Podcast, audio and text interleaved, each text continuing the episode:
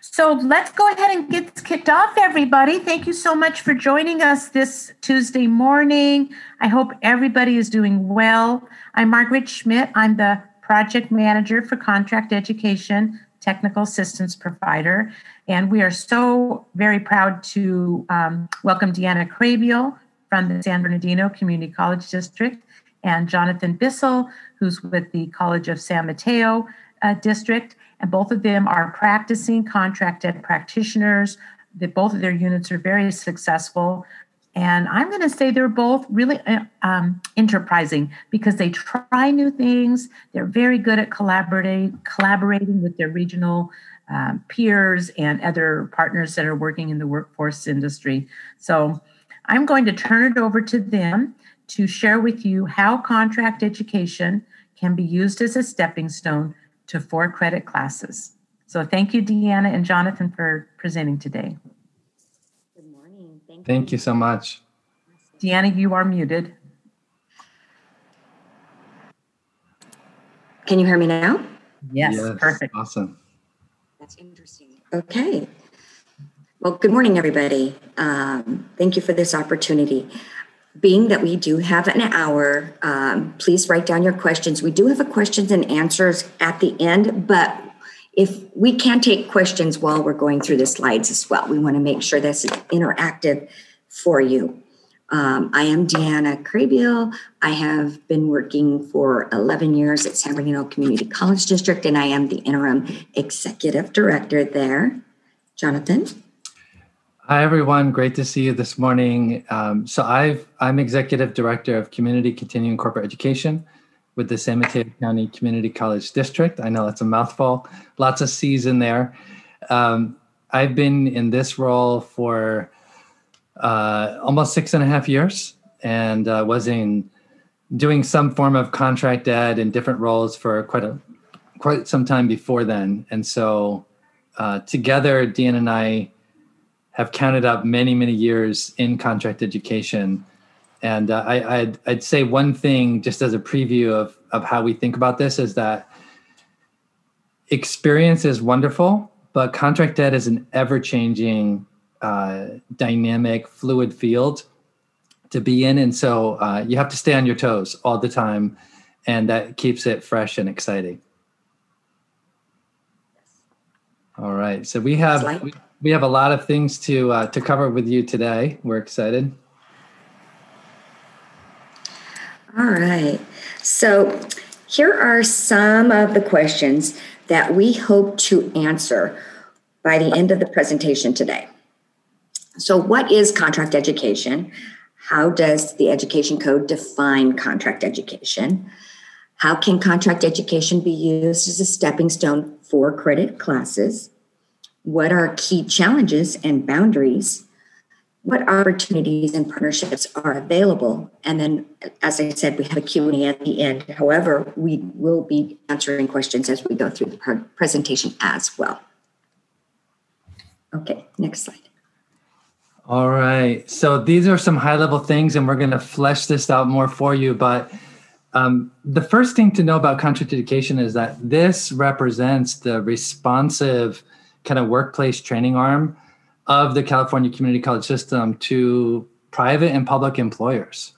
I mean, this is that rapid response, nimble kind of enterprise that people wish they had and don't realize that they do within the system.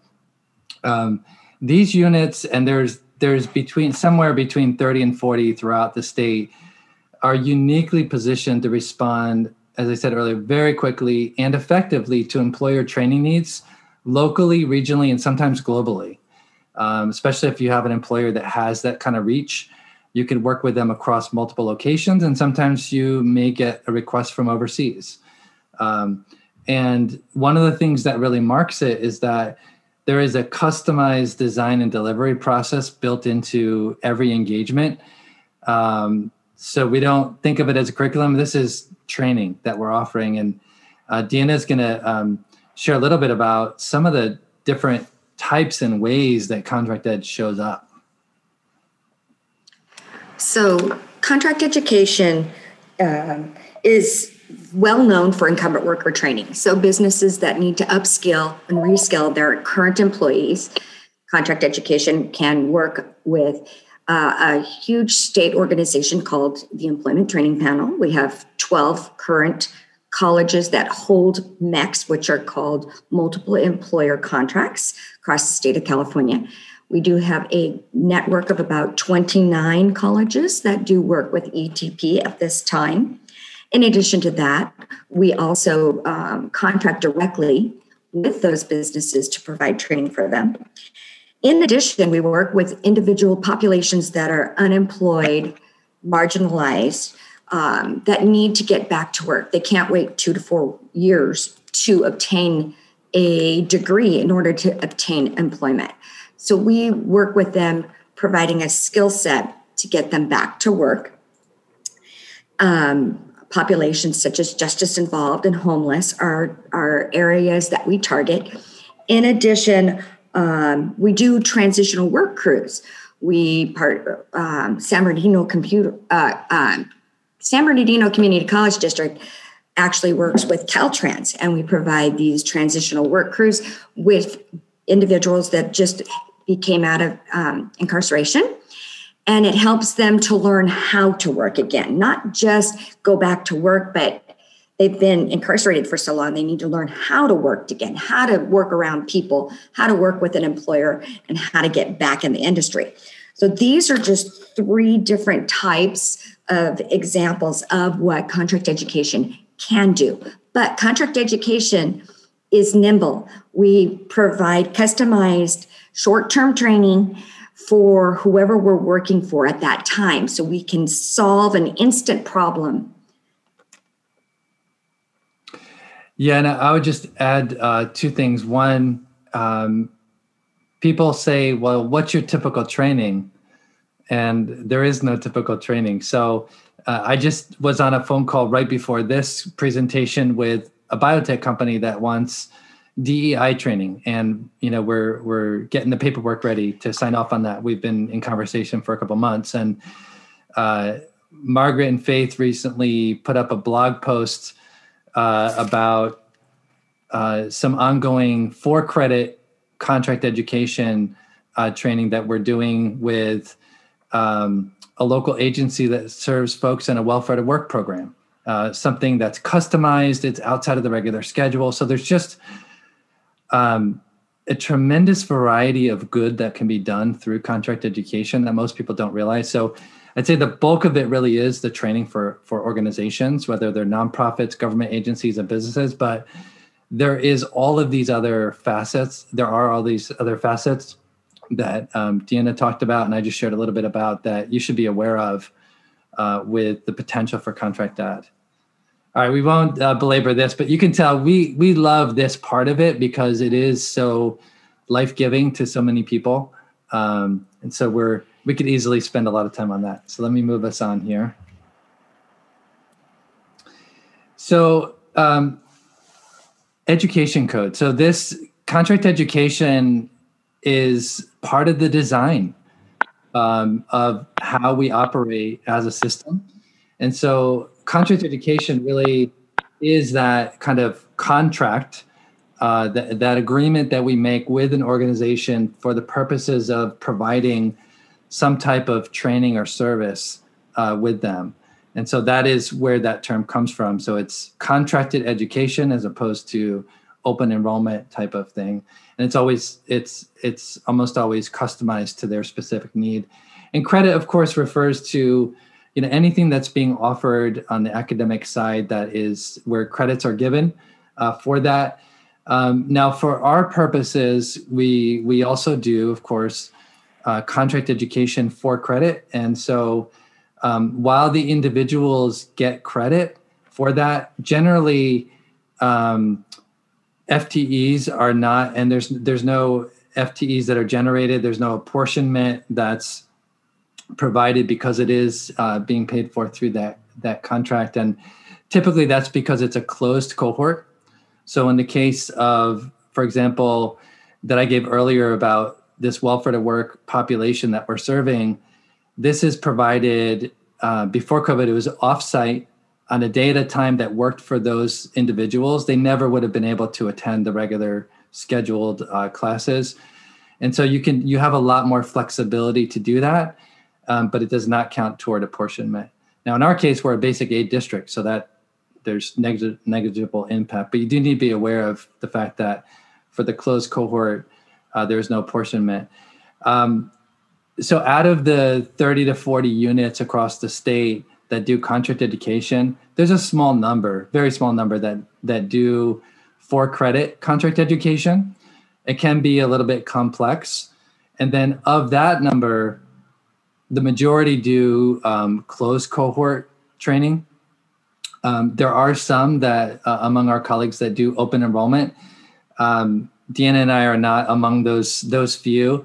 Um, and that is where apportionment does still apply but there are a lot of rules around it. It's very complex. And you know if, if you wanted to learn a lot more about that particular piece we're not the experts on that but we could we could find out if there was an interest in learning more about the open enrollment side. But a lot of it really revolves around the closed cohort for credit. Um, and then of course non-credit is still on the academic side but it refers to courses that do meet the criteria for apportionment. And uh, Deanna can share a little bit more about the non-credit uh, portion. So non-credit are free um, classes that are still offered, but they do are um, they're still approved by the state chancellor's office. The the curriculum is still built by faculty.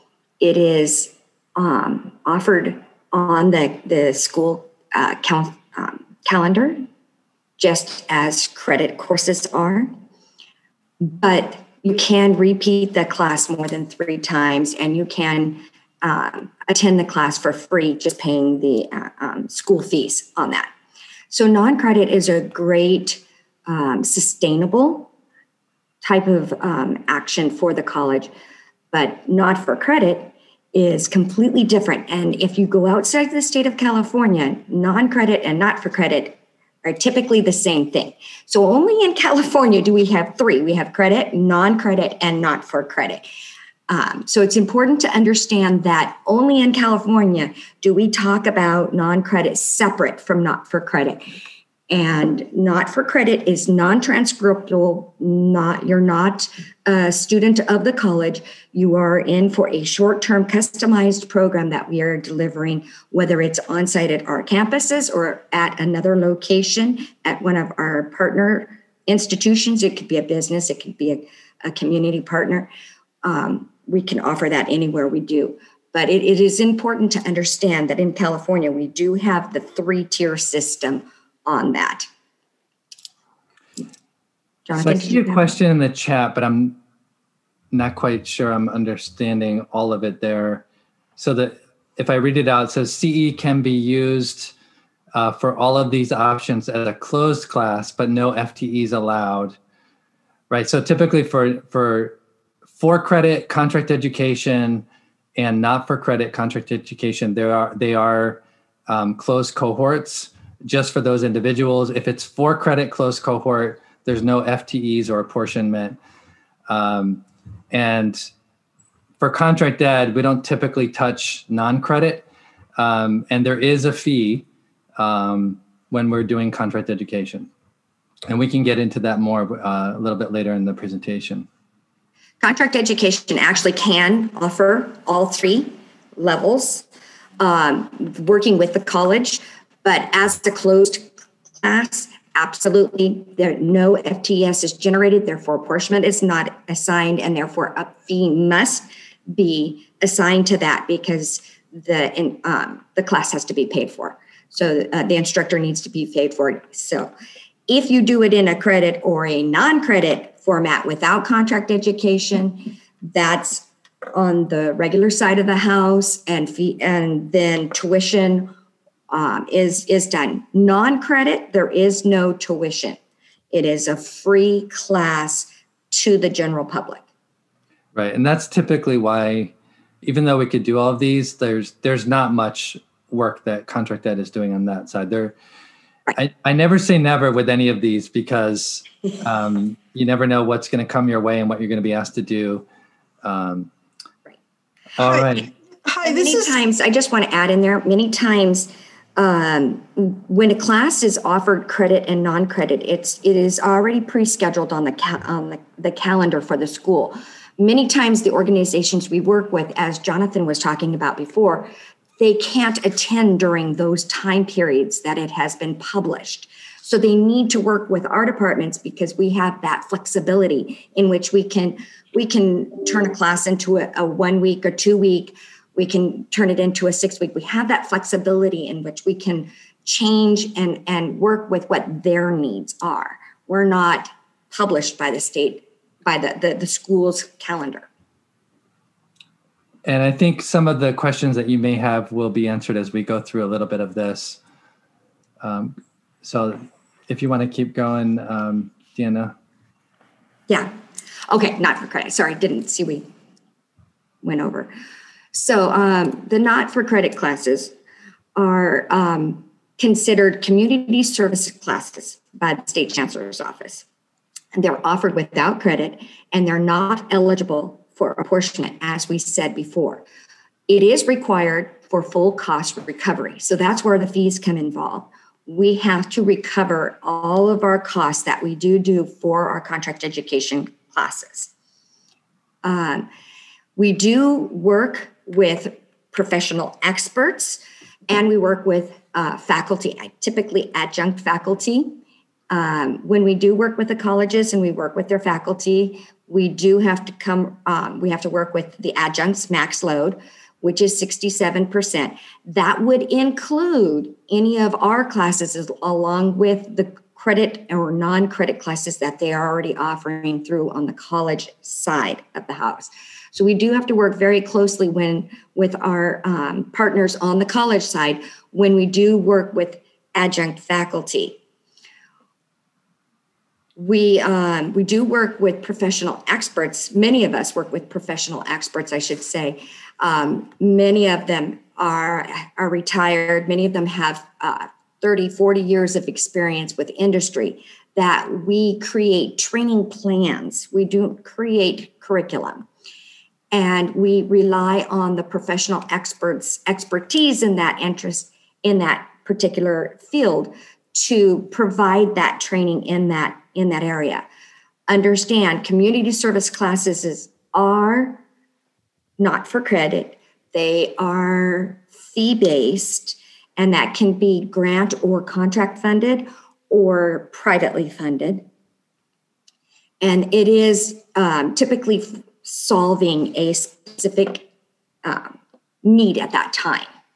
And I see that there's a couple of questions, but before that, Jonathan, did you want to hop in and ask answer anything? Yeah, and you know, the title of this presentation is you know contract education as a stepping stone, and so that's the overarching theme here.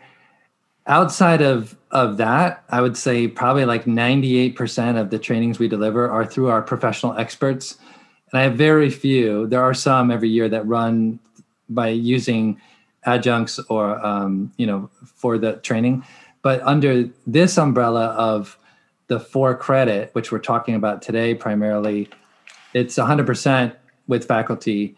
Um, and usually we work with the dean and make sure that there's a faculty of record that not only meets the criteria to teach this, but would be the right fit. That's really important because there are always particular audiences and they need to be uh, have the right kind of approach to meet the needs of that audience and um, and work with them successfully.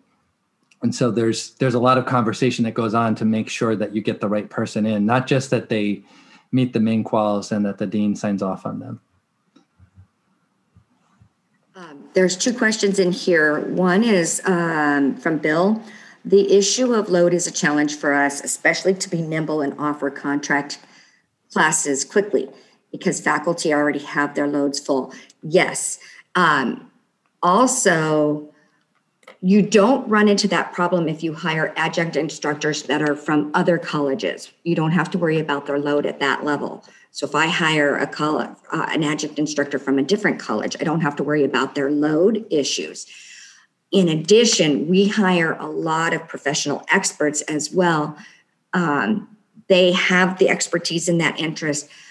you do need to vet them out. You cannot hire just anyone. It is important to understand that this professional expert is representing your unit. So you have to vet them out and make sure that this is a person that is going to represent your unit professionally and with the expert knowledge that is required. So there are some ways to get around that load issue. I would not recommend 100% relying on adjunct instructors from your own college. You will always run into an issue of not having that extra load in order to provide those classes which that is the strength of contract education so if you limit yourself you're limiting what you can do with your unit if you're only working with adjunct instructors i would definitely uh, reach out to your contract education um, colleges that are near you. We love to share our resources and share our instructors. Um, the more we're able to work with our professional experts, the more they're able to stay in this. A lot of times I said that they're retired because it is really difficult for an individual to be able to work part time. Our classes are not scheduled all the time, and therefore their work is not guaranteed. But the more colleges they work at, the, the more availability that they have to work, we have that ability. So just wanted to give you some tips on that one. Um, and then the other question is if you're offering contract education for credit, you can use a professional expert instead of an adjunct. This is from Laura, as long as you vet them. If you're offering contract ed for credit, know whose it was, so. Thank you. Okay, if, if you if you are offering contract ed for credit, the issue that you have for credit on there is typically you do need to work with the faculty at that one because it is the class of record that you're working on. If it's a closed class versus a, a open class, there is different um, regulations that you have to follow on that.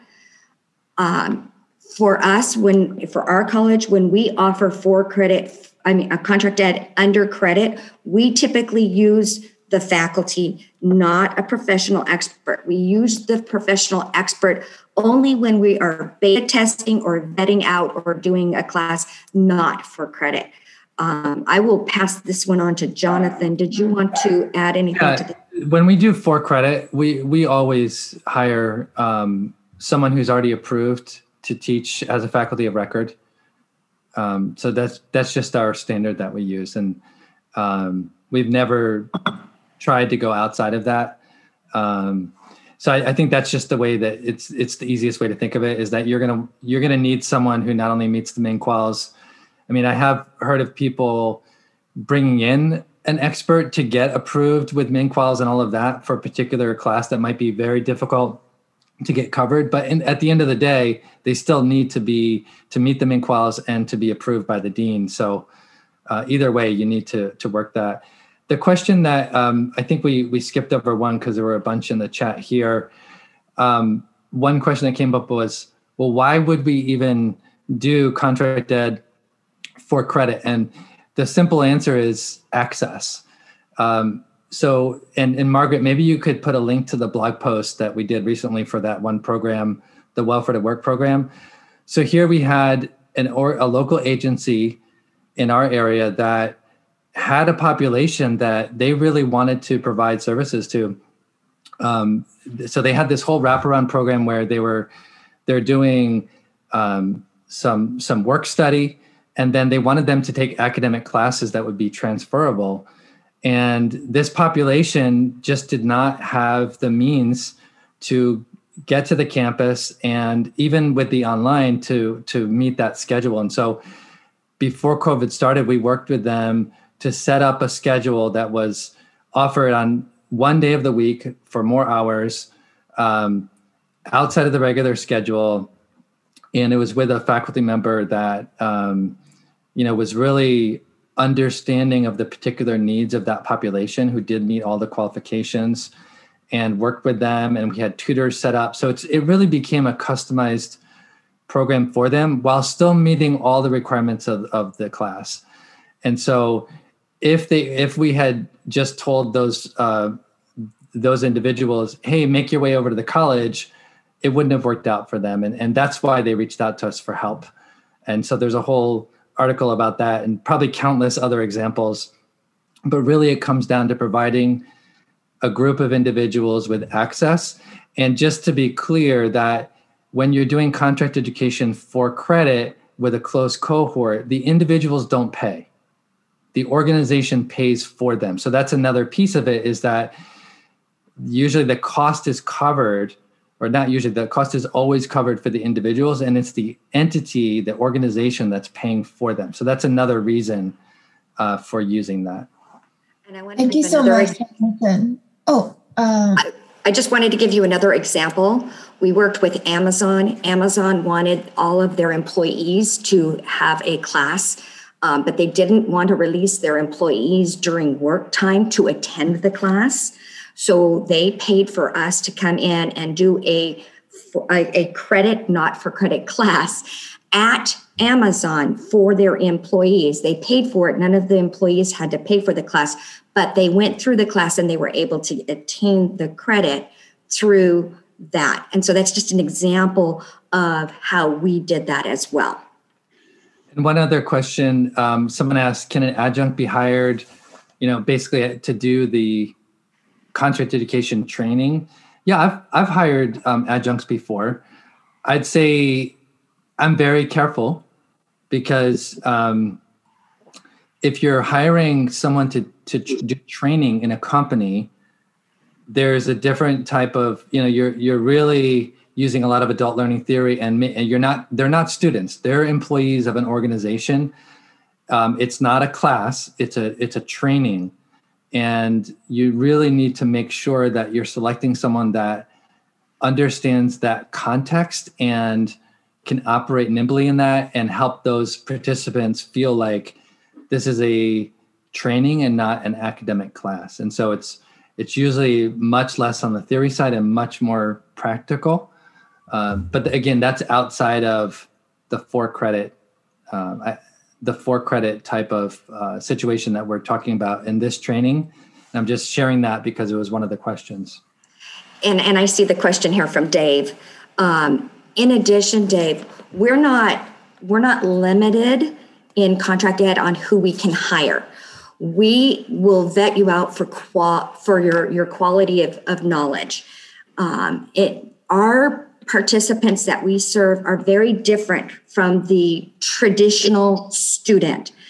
Our students typically are marginalized or employed. They do not have the opportunity to go in, nor many times do they even want the credit. They want the skill set so that they can achieve whatever whatever their their need is if it's a business they want them to achieve the skill set so that their employees can work better not so much about obtaining the credit and and a marginalized uh, individual we work with is somebody who needs an immediate skill set to get back to work. Again it's a different a different person that we're working with. Um, and and as our units we're vetting for knowledge we're vetting for the ability as as jonathan said to do training. We're not a classroom instructor going in and doing a classroom that is your traditional college that is a mainstream college, they do their job, they do it wonderful. We are serving those that are not going in that mainstream. Together with our units and mainstream, we service our whole community. So it's those that are non traditional students that we're serving. We will look for individuals. They can be classified, they can be adjunct, they can be professional experts, they can be industry, retired from industry. It's it's about the knowledge transfer that we are looking for in what we do. Yeah and i'll just share one more thing and then we'll move on to the next slide that you could have an organization that says hey we want to offer this as a benefit to our employees. And we see this credit class but it doesn't work for our schedule so can we work with your college to offer this as a closed cohort let's say it's a business class and we we're trying to ramp up our business acumen for our employees. We have 30 individuals. We want them to take this class on a Thursday uh, from two to four. You know, that's our schedule. Can you work with us? And uh, say, sure, we can do that. Um, and then you find the faculty of record and you work with them to provide that service. So it really allows us to serve the whole community um, in a way that's not often understood.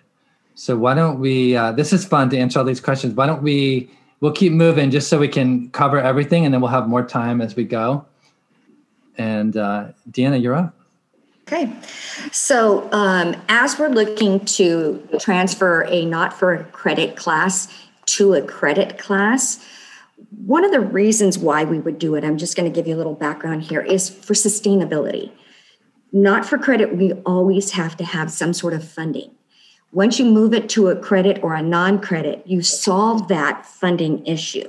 So, the reason why we do that is if it's something that needs to be sustained. Our keys to success are in order to do that, you must have a faculty champion. Again, I said earlier that we do not create curriculum, we create training plans. Curriculum is under the purview of faculty for 10 plus 1. We don't do that. So, in order to move a not for credit class to a credit class, you must have a faculty champion to drive the curriculum through the design and approval processes all the way up through the chancellor's office for that approval. You must have buy in from administration in the college. If you don't have their approval on moving a class from not for credit to credit, it's, it's never going to go anywhere. So you have to have the faculty champion. You must have the buy in from your administration, your dean, your college president that you are working this. And that comes from the proof of sustainability of a program that you might be working with. Third is funding. All not for credit classes must be 100% cost recovery. So, for something that needs to be sustained, something that needs to continue on, funding will always be an issue. So, for sustainability, it's it's a good thing to put that to move that to a credit or a non-credit class because the apportionment and the FTES will sustain that funding for that class. Next slide.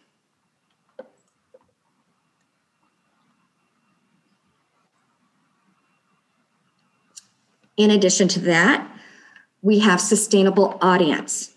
Not for credit typically works with a company with their employees or with this set of individuals to serve this need to get these individuals hired.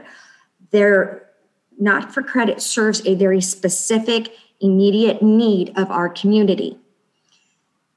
For moving a not for credit class to credit, there must be a sustainable audience. So, in addition to the funding, in addition to a faculty champion, in addition to having that buy in from administration, you have to be able to see that this is a class that's going to have people who are going to want to take it for a reason.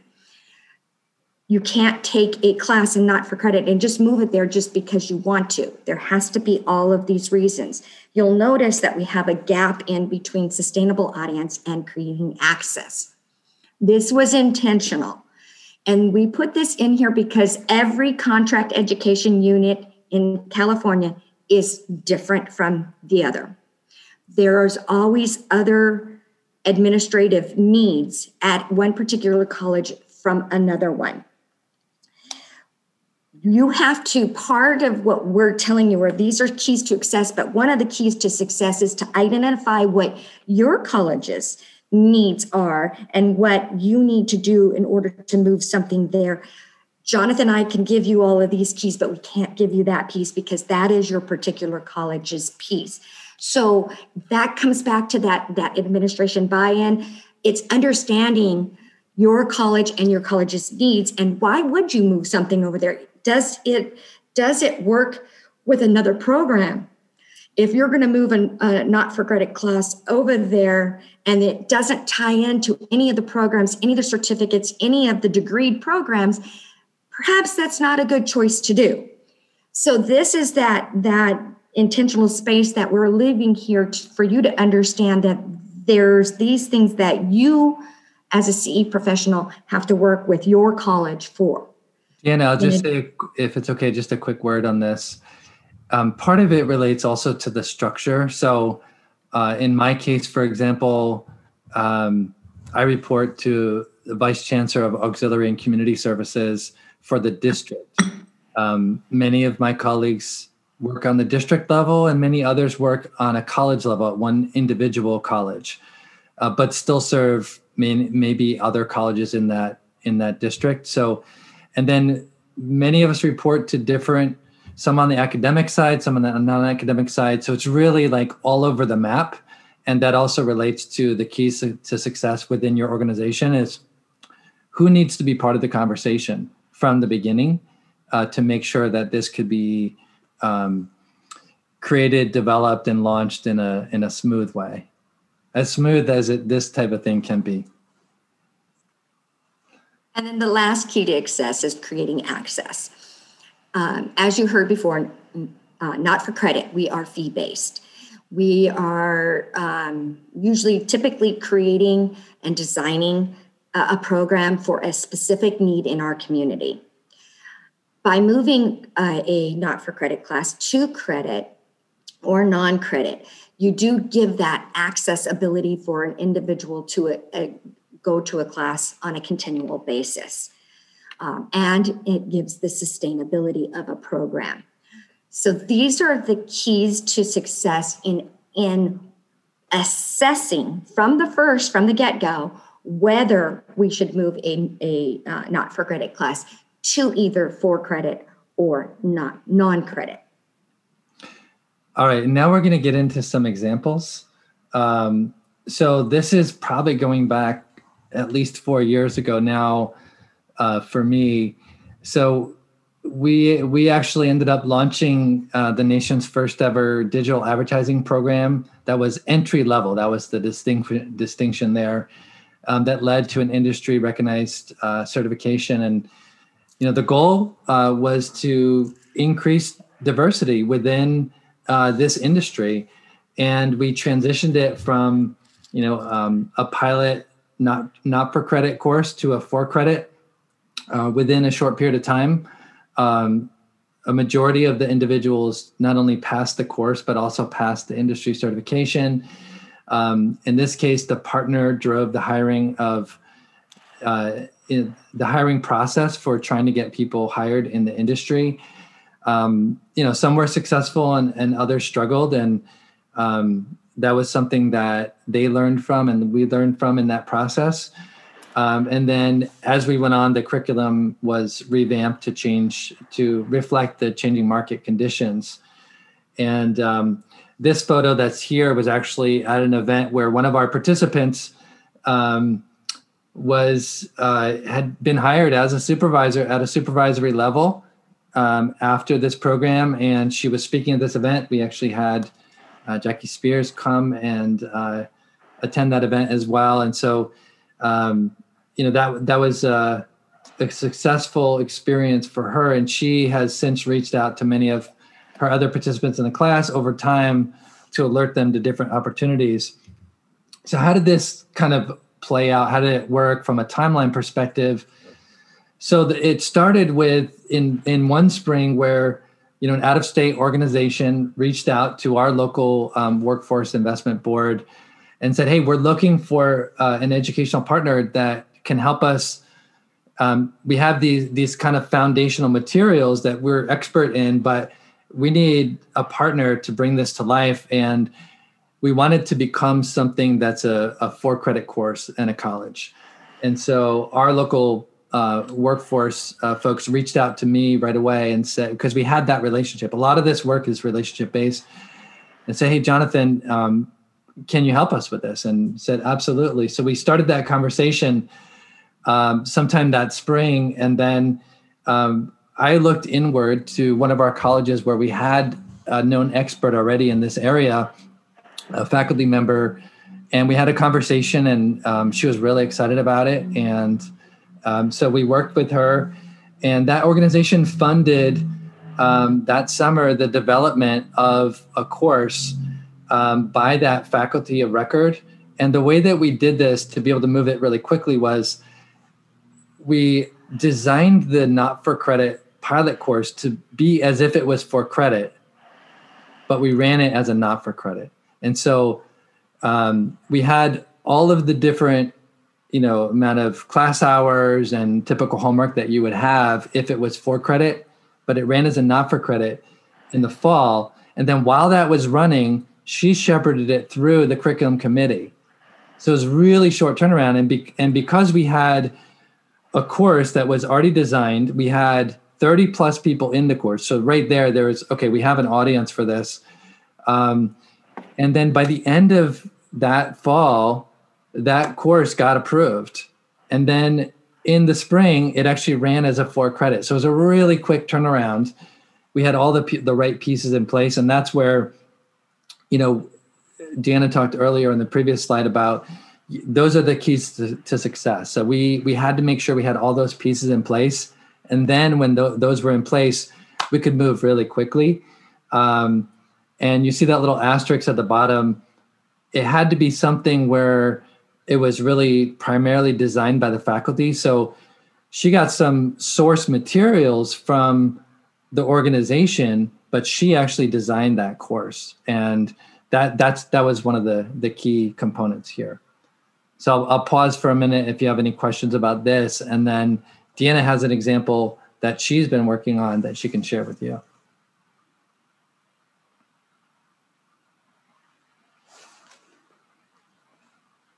And we can always open up for for more questions. So seeing none, I'm going to move on to Deanna here. Okay, thank you. Uh, first off, I, there we go. Okay, you can hear me. All right. First off, um, I want you to know that I um, dropped a form in the chat, and it is the common concerns and questions about community services offerings um, from the chancellor's office, talking about how contract education works with the colleges uh, and talks about a lot of the concerns that sometimes colleges have about contract education. So I wanted to share that with you first of all, so that you have that to look up. But for my example, we we did things a little bit different. And again, remember I said there's all these uh, contract education units in California. and We all do everything different. So we did ours a little bit different. We had worked with a business association and they had a group of about 20 to 30 businesses that were interested in developing an entry level program for their industry. What had happened is they had, whenever individuals would go to college for their, they were in construct, they are a, a construction industry, association. Whenever individuals would go to college for construction, nine times out of 10, they would be sectored out into different types of employment, not in their association. So they worked, they came up to us and worked with us on how can we create an entry level program just for their industry. So we sat down at the table with the businesses. We um, did a question and answer, try to figure out what all their needs were, what were the necessary skills for an entry level, what would this person look like. Um, and we probably talked to about 12 different businesses as well as the association in trying to figure all this out. Um, the typical timeline on that was about three months for us to sit down and talk to everybody and identify the skills that were necessary for this entry level um, program. From there, again, we created what was called a training plan. And that took us about five months to um, create that because as we as we put together that plan we would take it back to the association and back to all the businesses have them have them look at what we created get their input and then fine tune and fine tune until finally we came down to what we felt was our beta trading plan of what we can do. So then we worked with them to beta test that. Currently we are continuing to beta test after our first rounds we were able to come back to the table with our employers and our association and the feedback from the participants that went through the class.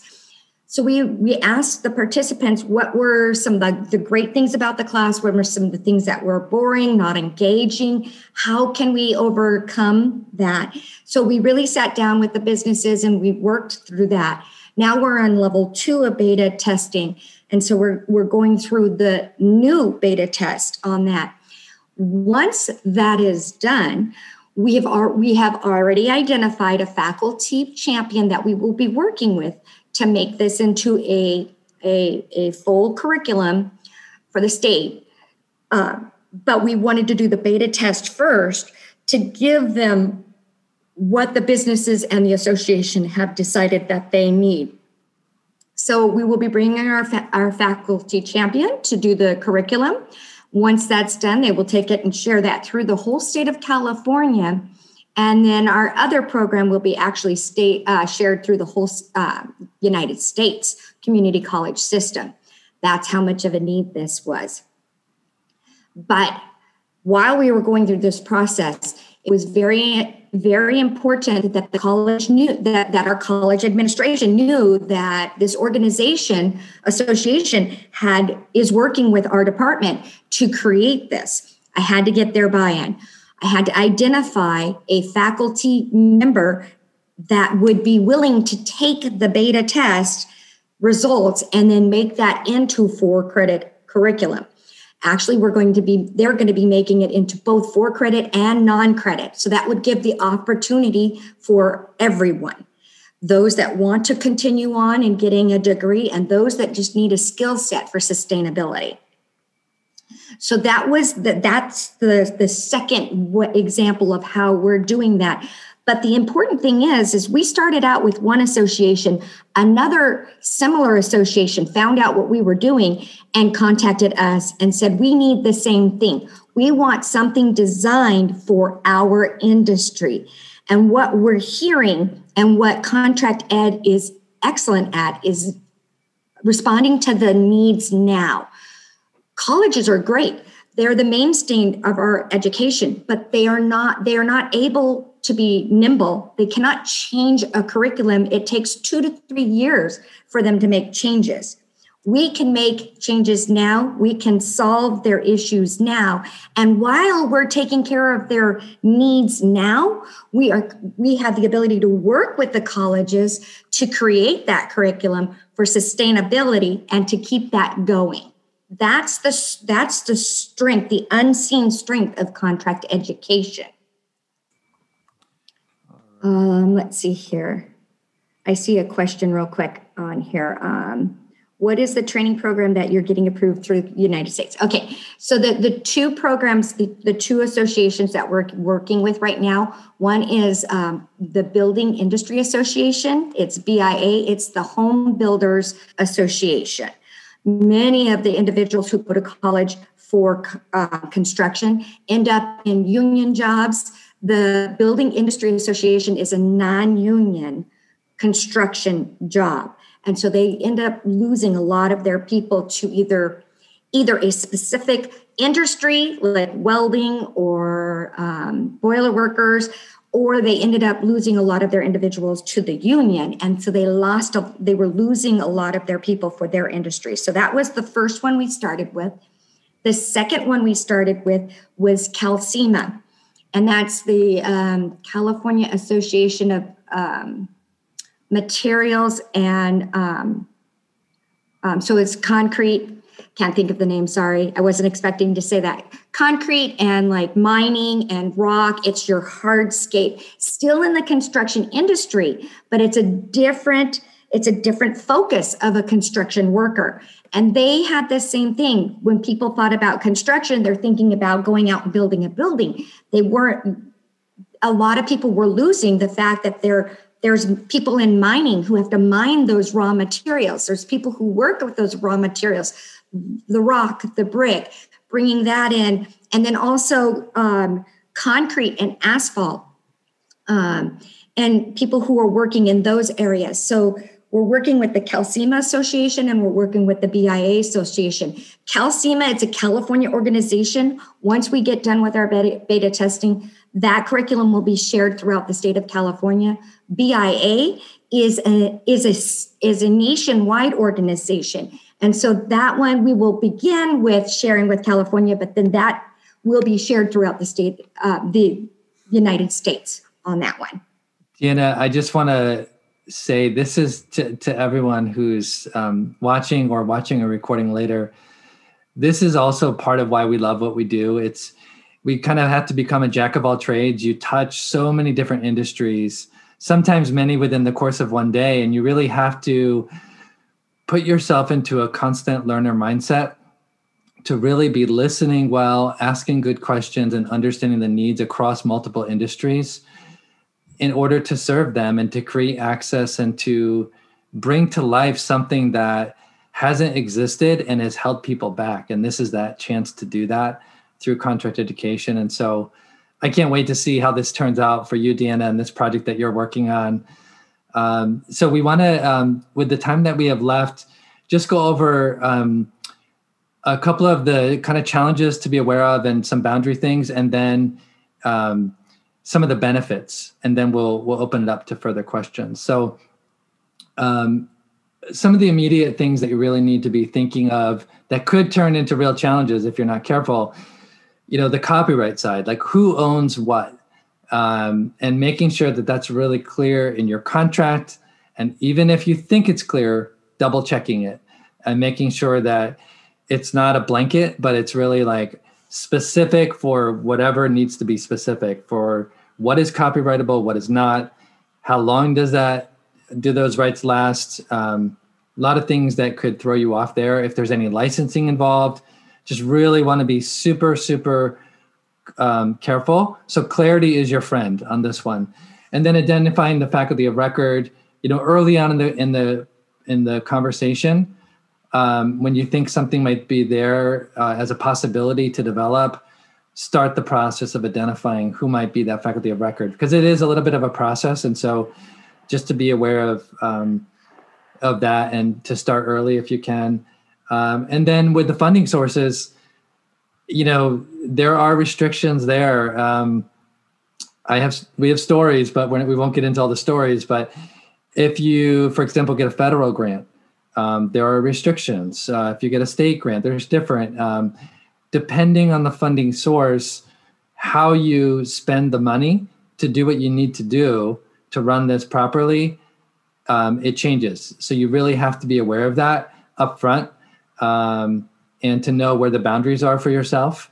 Um, and that way you can set expectations properly. And we all know that um, expectations uh, dictate a lot of the success or failure of different projects. Um, also, um, thinking about on the next slide, you can see here um, what are the equipment and materials that you're going to need? What is really truly needed to run this program successfully? Um, if you're doing it virtually, that could look different. So you really want to um, spell all of that out and the costs associated, um, and then you know be prepared for delays. Um, some things will go faster than you expect, and some things will go um, slower than you expect and what's your buffer your reasonable buffer that you're setting in on your side and on their side to make sure again that you can manage expectations and then as deanna said earlier a few times really this sustainability aspect of it um, how will you determine sustainability of the program? How will you determine the opportunities for graduates? Um, you know i mentioned the program that we ran earlier. You know even one thing i learned is that even if you have an industry organization that's expert in their field they can't make people get hired. They can do their best to you know push people in the industry to do that but um, you know industry does what they're going to do. And so really kind of thinking through just again what are the expectations and and the ways that you're what are the metrics that you're setting up and how are you going to measure those? And um, and what are the conversations you're going to have throughout to make sure that your partner's on track with what they've agreed to so lots of different things but these form the boundaries for how you're going to operate with getting a program to market that's successful. Deanna back to you. Okay thank you.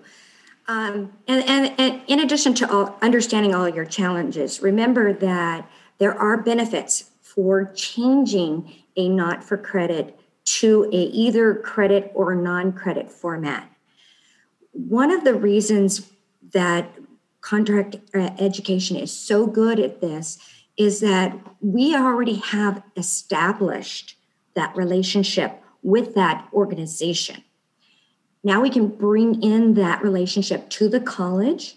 It's fast tracking it to credit because we've already identified the need. We've identified the the, the, the, the skills that need to be transferred.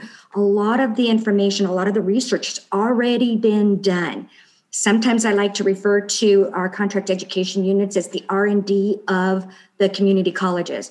We're already doing all of that research and development to create these programs. And so we've already done all the hard work. So handing it over to that side, we're fast tracking all of that research and development over to them they have the flex they have the funding. We have the flexibility but they have the funding. We don't have the funding. So therefore getting it to their to them helps to sustain a fundable um, requirement for in order to even offer the program. It's uh, the revenue stream that we're working with can um, can can dry up. And then that that program will dry up. So by moving it over again we we mitigate that issue. But it also helps us to move on to the next thing. That's what we did right now. We hand that over, we get that over to them, and now we can maybe start the next step or a next group or a next thing. And so once we get into what one of my, my colleagues says the maintenance level, we move that over to the college. They're great at that aspect. They can handle that. We go on to the next solving the next problem, the next need that our community needs. Um, it also helps the collaboration with our own internal college and with our regional colleges when they see that we're a partner with them. Uh, many times they have the lens that we're a competitor. But as I, I showed you in the Dropbox or, or in the chat where I dropped the form in there, we're not a competitor. And it is a misconception. We serve the community they don't serve. And that's where we're holistic. Putting our two together, we now serve our, com- our community holistically.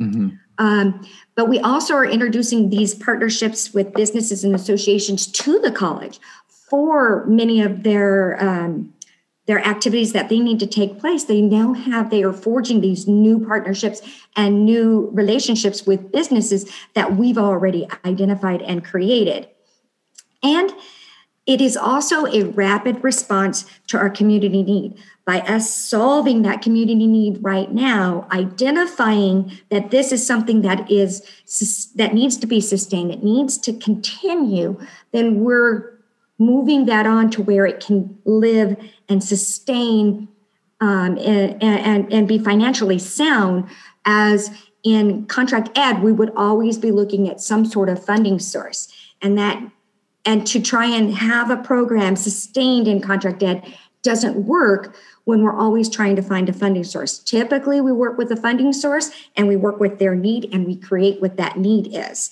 That's typically how we work. But those are the benefits of taking that that program and moving it to that side of the house for the community.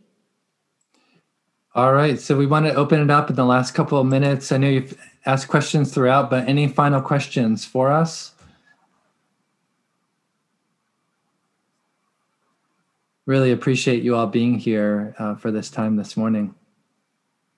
Jonathan, there was one question we did miss, and it was contract ed. Uh, can contract ed be used to make a non credit class as closed rather than open to the public with nonprofit without charging a fee because the instructors are paid through adult ed funding.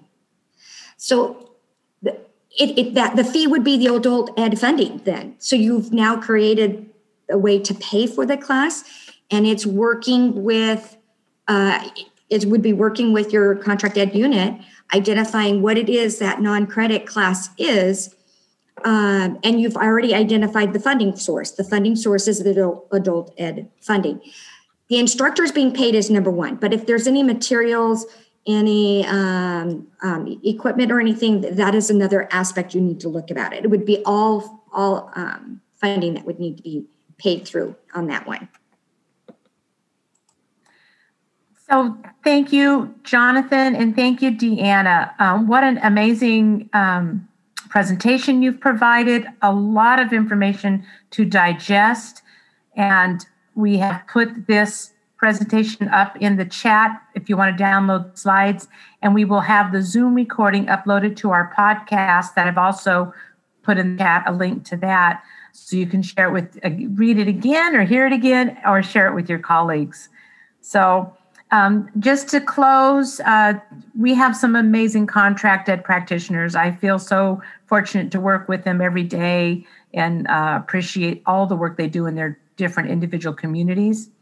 The CETAP's next webinar will really be our summit, which is an all day summit on April 22nd. We're really excited about that. Faith and I just sent the agenda over to our graphic designers today. Um, we have everything finalized. And if you haven't registered, please do so quickly. And um, that's it. So you've got Jonathan's and Deanna's email.